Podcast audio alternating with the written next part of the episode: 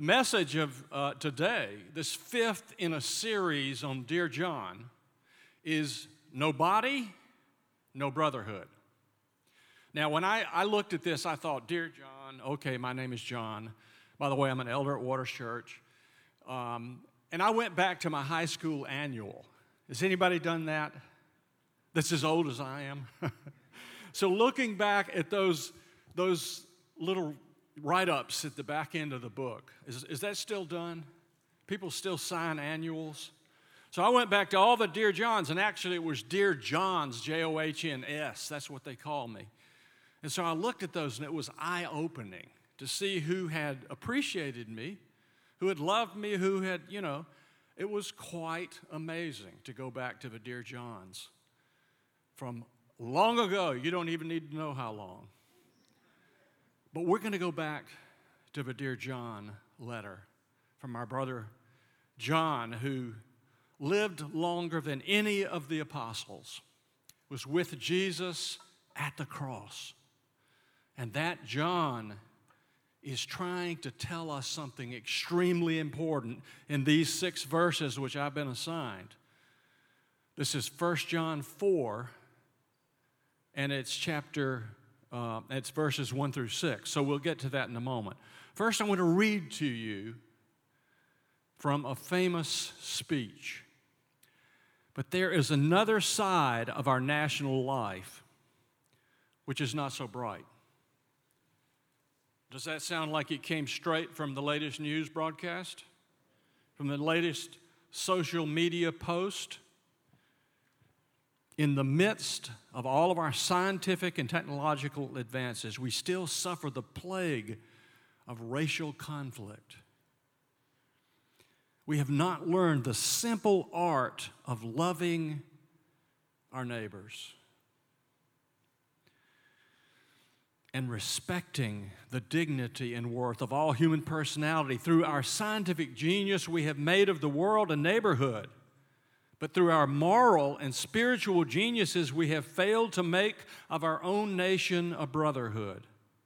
This is the chief moral dilemma of our nation. Martin Luther King, 1957, in Tennessee, six years before he was murdered.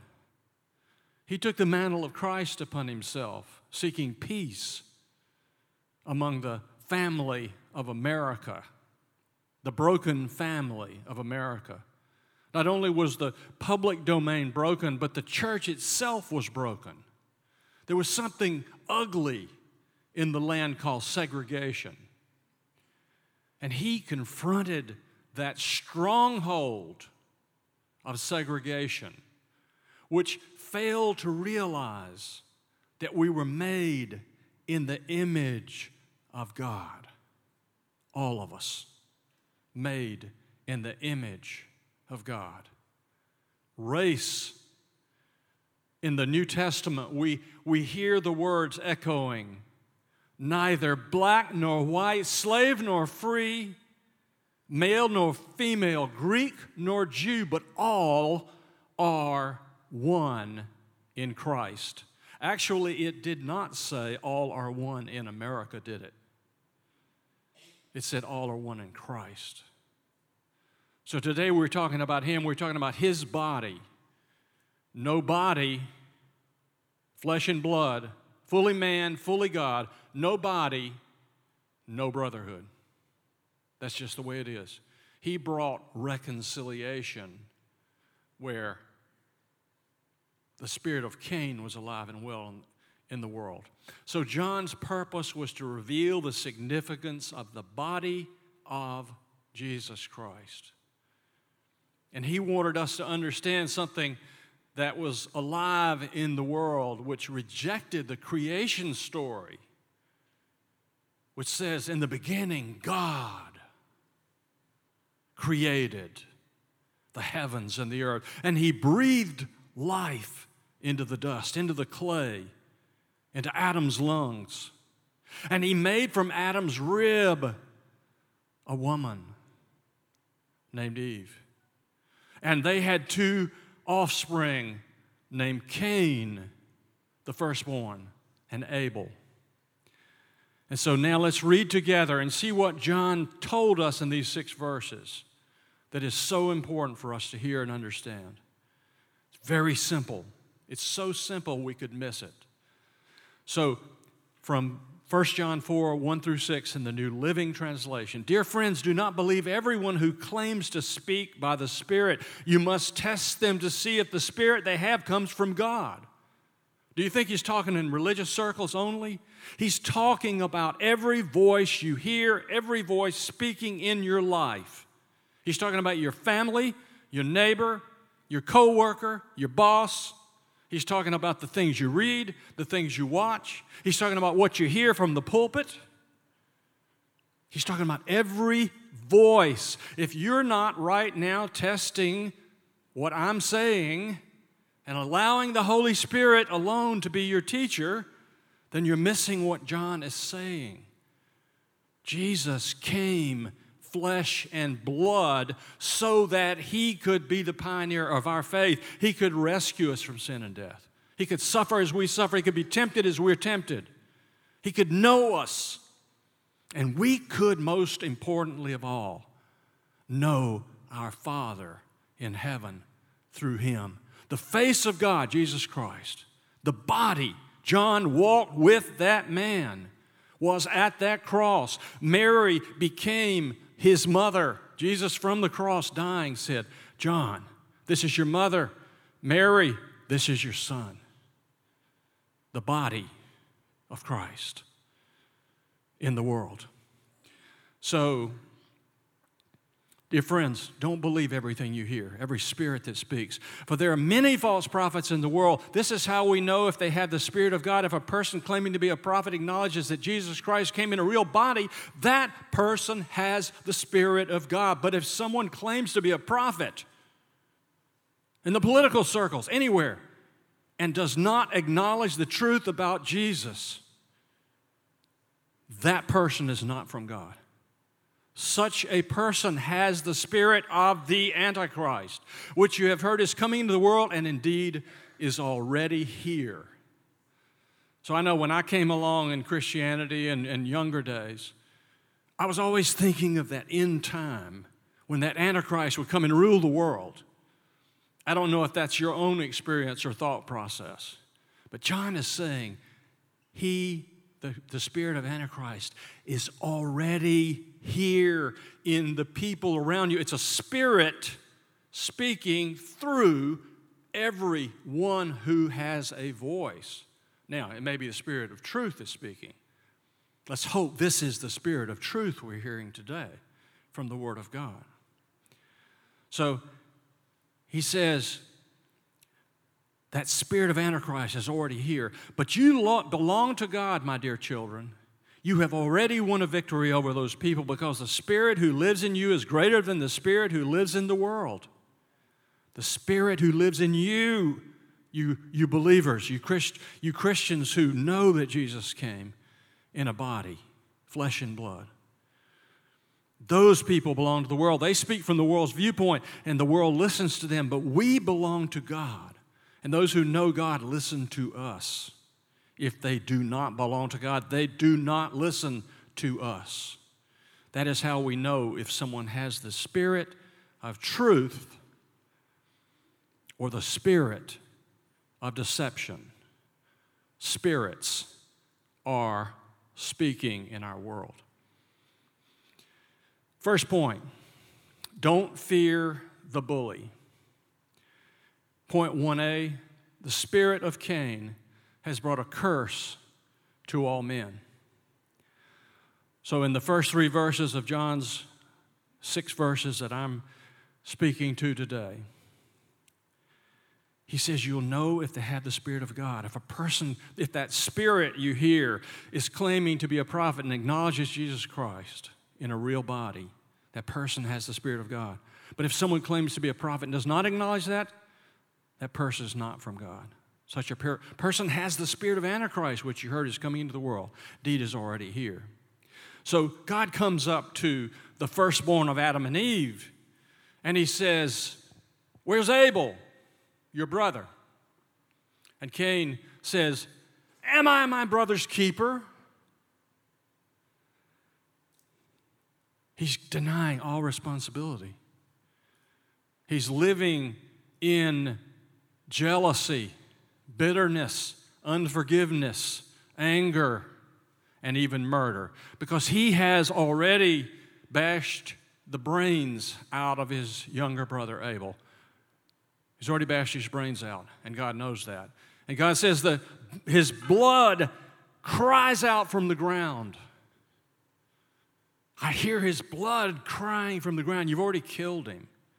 He says, Sin is at your door, wanting to devour you. And he goes on in the verses that follow and said, Because of what you've done, everything you touch will be cursed. You plant a crop, it'll be cursed. It Doesn't matter how hard you work, it doesn't matter how often you water. Have you ever had a project where nothing went right? No matter how hard you worked, it just got worse and worse. I had one yesterday. My lawnmower. Okay? And so you had these things happening intermittently in your life. The grace of God takes away that curse in your life if you let Him. We have to let the Holy Spirit speak into our daily routine. And so God declared that curse that He had pulled down over His own life because of murder, anger. And so some of us have come in today, and I, I don't want to I don't want to condemn you over this, but you've come in and the, and the rock is just sticking out of your pocket right? You carry it everywhere you go. Every time you open your mouth to share with somebody, you tell the story about this rock, this rock of Cain. You, re- you remember what happened, how they did you wrong. And you carry this rock around. This is the rock of Cain. This is the rock that curses our lives. Jesus alone can break that curse. His cross breaks it. We bring the rock, because we're thinking of the rock right now. Each one of you online is thinking of that rock in your pocket that you've never completely laid down. You just can't lay it down. You, you don't necessarily say, I'll never forgive them, but that's what happens in your life. You can't quit talking about what they did to you. But we have to bring that to the cross, the rock, Jesus Christ. And upon that rock, God will build a church inside of us. We'll be part of His church. We have to lay that rock down of jealousy. So, John writes in 1 John 3 This is a message you have heard from the beginning. We, have lo- we, have to, we should love one another. The whole letter of John is continually emphasizing love one another. Love one another.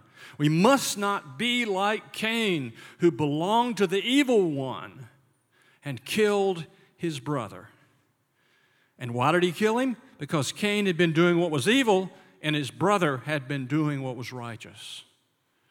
So, the division today, a lot of it, is this division between Cain and Abel, the righteous brother and the, the evil brother. So don't be surprised, dear brothers and sisters, if the world hates you. Don't fear the bully. 1b, the spirit of Antichrist doesn't just affect the individual, the Cains among us, but the spirit of Antichrist affects the nations as well. So back in uh, 1930, my father had lived in, in Harlem, New York for three years. Harlem, if you don't know, is a black borough of New York. It may be less so today than it was in 1922, 3, and 4 when my father was there. He lived there probably because it was cheaper, and he was going to Columbia University nearby. And he would go by this church that was being built there, the Abyssinian Baptist Church. He would pass it probably almost daily. And it took two years to build this church in the Harlem area. And so, six years later, after my father had gone off to teach school, Dietrich Bonhoeffer, a German theologian, came to New York City and found the Abyssinian Baptist Church and found among them black brothers that he fell in love with. He even traveled in a car with them to Mexico City, a car he purchased. He taught on a teaching fellowship at the Union Theological Seminary where he found the Antichrist instead of the gospel of Jesus. The gospel of Jesus had been pushed out of their seminary. And he began to bring Christ back in. He confronted the bully that was affecting that teaching stronghold in New York City. He, in 1939, when the rise of Hitler, Adolf Hitler was beginning to, to expand Nazism into a war, to a global war. And he went back to Germany. He was welcomed in New York City. They loved him. But he went back. And when he went back, he explained silence in the face of evil is itself evil. Not to speak is to speak, not to act is to act. He couldn't stay in New York. He felt God's unction that he would go back. And he would do everything that he could for Germany, for the church in Germany, for Christ in the church, and to do everything he could to stop this evil Antichrist in the world.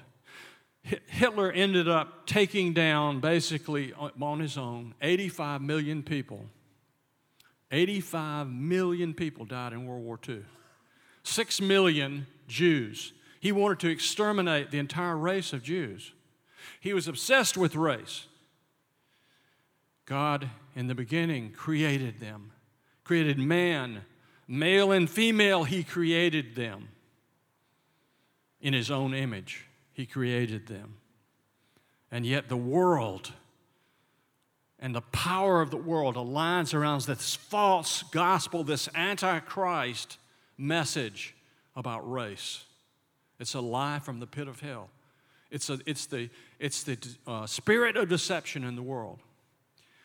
And so Hitler said that Dietrich Bonhoeffer and one other German figure had thwarted his plan to rule Germany for a thousand years. He believed he was Messiah, that he would live a thousand years. Don't fear the bully. 1c, the spirit of Antichrist infects not only the individual, the nations, but also the neighborhood. It, it infects your home. So, Ann and I, my wife and I, when we got married, it took us about seven years before we finally found a church. We were working on the anti ballistic missile system in Winston-Salem, North Carolina. I don't know if anybody even remembers that. But we were working on that project. And one of our coworkers said, You need to go to the St. Stephen's Episcopal Church. That the Spirit of God is moving there, Bible teaching is happening there. It's an all black church with a white priest. And we said, We're going to go. Went to the went to the first Bible study. The first teaching was from John chapter 1. In the beginning was the Word, and the Word was with God, and the Word was God, and the Word became flesh and blood and came to live among us. John would go on in the book of John, the Gospel of John, and he would say, for God so loved the world that he gave his only begotten Son, that all who believe in him would not die, would not perish, but would have eternal life. He sent his Son not to condemn the world, but to save the world through him. So the false prophet, the spirit of Antichrist, denies that very teaching that God sent his son into a world as the only means of rescuing us from sin and death and reestablishing a relationship with the Father. through the doorway of Christ, the way, the truth, and the life. So while we were there, we got baptized in the Holy Spirit within a year of being in this all black, white priest church with a handful, small, small handful of, of white people, younger people like ourselves. And we were baptized in the Holy Spirit. I ended up becoming elected as the chief warden of this church.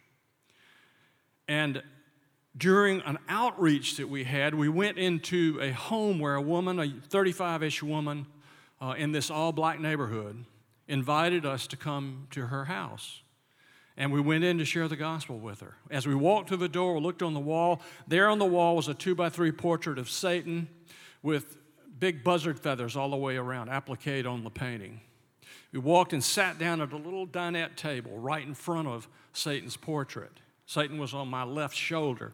The woman was straight in front of me, and my, my uh, colleague from the church, my brother from the church, was there beside me. And we began leading her through the gospel. And we got to the place where, where we said, Jesus has forgiven your sins when you believe. That Jesus from the cross said, Father, forgive them, for they know not what they do. And the door burst open, and a black man came through the door, smashed the door against the wall, let out sounds like I've never heard as he saw us. And she turned and she said, Sit down and be quiet. These people have come to share something that we need to hear. We finished the gospel story from the book of Romans with her, and she prayed to receive Jesus under the painting of Satan. You see, it's a parable of our own experience. It's not usually that dramatic that the, the painting of the Antichrist, the painting of the, of the spirit of deception is right there on our wall, right next to our shoulder. It's not usually that obvious, is it? But it was obvious in this house, in that brightly lit room, where there was the victim of Satan across the room in the sofa, slumped there, silent. And there was this woman who had felt God's word come and bring her to life. And so it was years later that I realized she was the thief on the cross beside Christ who turned and said to the accuser on the other cross, who was speaking the same words that Satan had said in the wilderness, where he told Jesus, He said, Climb down from the temple, jump down from the temple, prove that you're Christ. The angel will, kept, will catch you. This scoffer on the cross next to Jesus was saying, Climb down if you're Jesus Christ, if you're Messiah, and save us. Was, was accusing him of not being the Christ. So the Antichrist affects the neighborhood, but the Spirit of truth comes in to bring life into the darkness, out of the death and destruction. What the enemy meant for evil, God meant for good. The enemy meant for evil, God meant for good. What the enemy means for evil in your life today, in our world today, in our country today, in New England today, in your neighborhood today, what he meant for evil, God intends to bring good from that darkness. And he will see it through. His grace will see it through. So, overcoming. Number two is you have overcome.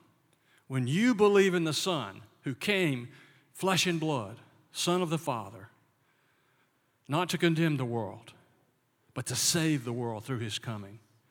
When you believe that, you are overcoming those terrible circumstances that may be confronting you today.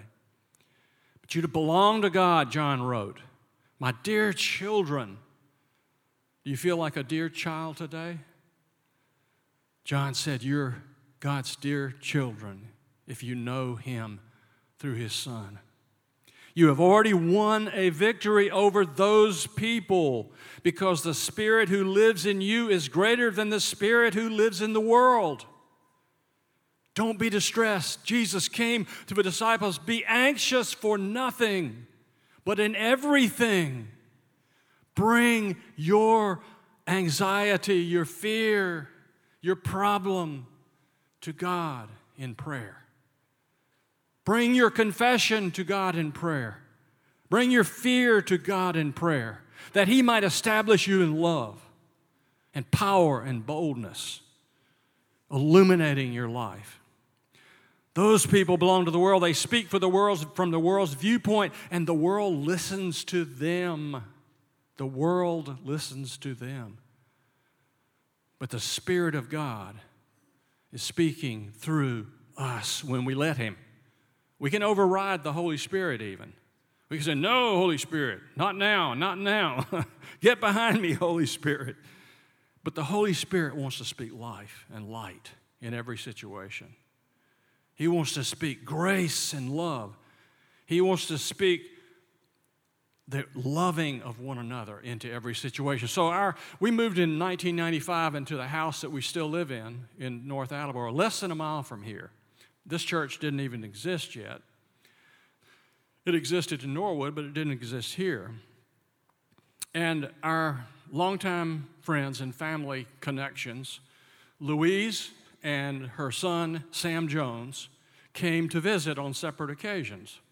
And Louise came at Christmas time, and we celebrated Christmas together. And we went to Plymouth, and they went to, to Boston to the garden. They were disassembling the, the Boston garden at that time for the new facility. And her son had played there at the Boston Garden for all those years. He had won nine championships. Sam Jones had won nine championships with the Celtics. He was in the Hall of Fame. And later, and, or earlier in that year, and I don't know the sequence, but he came to visit. And when he came, he brought that same overcoming spirit, that graciousness and love and caring that Louise had brought. When Anne was a little girl, she'd gotten on a bus with Louise and in Durham, North Carolina.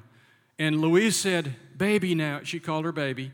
She said, Baby, Anne spent every day under the table where Louise was working in their household. Her Anne's father was a cardiologist at Duke.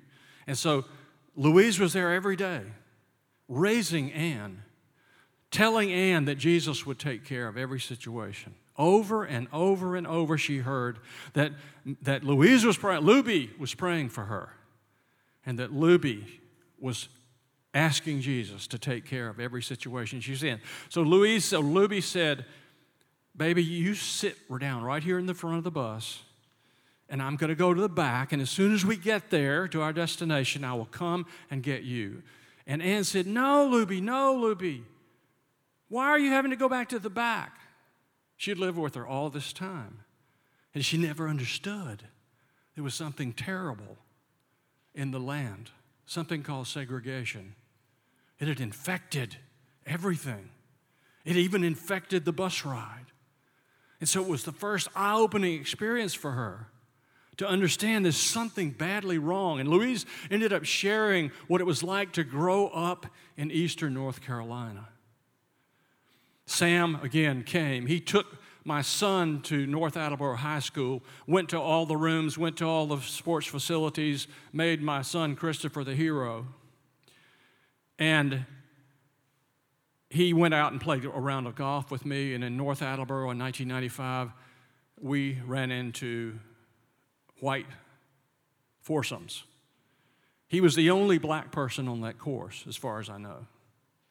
And he was friends with every single person we encountered all day during that round of golf. Absolutely the most loving, open, affectionate, winning person that I've, that I've known. And we went out to dinner that night to a restaurant, and after dinner, he said, Did you see what happened? And we said, No. And he said, The owner led us to the, the darkest corner of his bar instead of sending us out into the public dining area. He, he said, I looked in his eyes and I saw racism and hatred in his eyes. He said, It's not my first time. I've seen it a thousand times. He said, when I was playing with the Celtics and we were eating in the kitchen and we would, we would travel with the team and then we would have to separate and go to a separate hotel or motel. He said, I saw that same look a thousand times. But Sam Jones has overcome those people. He's overcome this world. The Spirit of truth lives in him. He had probably raised this stone more than once on those trips, those years growing up in North Carolina, and he had probably been ready to kill his brother, but he had put the stone down. So Louise and Sam both had overcome. Number three, the shoes are already on your feet. And what shoes is that? Some of you know what shoes I'm talking about, right? You know about the full armor of God, and you know what those shoes are. They're very unexpected shoes. You're putting on the armor of God for battle, and yet these shoes don't seem to have anything to do with the battle. But remember that in Ephesians 6, Paul tells us the battle is not with flesh and blood, it's with powers, principalities, dark realms, demonic kingdoms strongholds in the heavenly realm, it's not with flesh and blood. That's what we make it. That's what we make it. But it's not with flesh and blood. And so in 1 John 4, verse 6, this, that is how we know if someone has the spirit of truth or the spirit of deception. He says, We belong to God, and those who know God listen to us. You got somebody that's not listening to you, and you've been trying and trying and trying. Maybe you've even done it on social media, and they don't listen to you. Well, there's a reason for that. The spirit of deception is speaking through them. The spirit of truth is speaking to you. There's no fellowship between the two. Only God can create that fellowship. No body, no brotherhood. So in Ephesians 6, Paul wrote, Stand your ground, putting on the belt of truth comes from Christ. He, it is Christ. And the body armor of God's righteousness, righteousness, not from ourselves.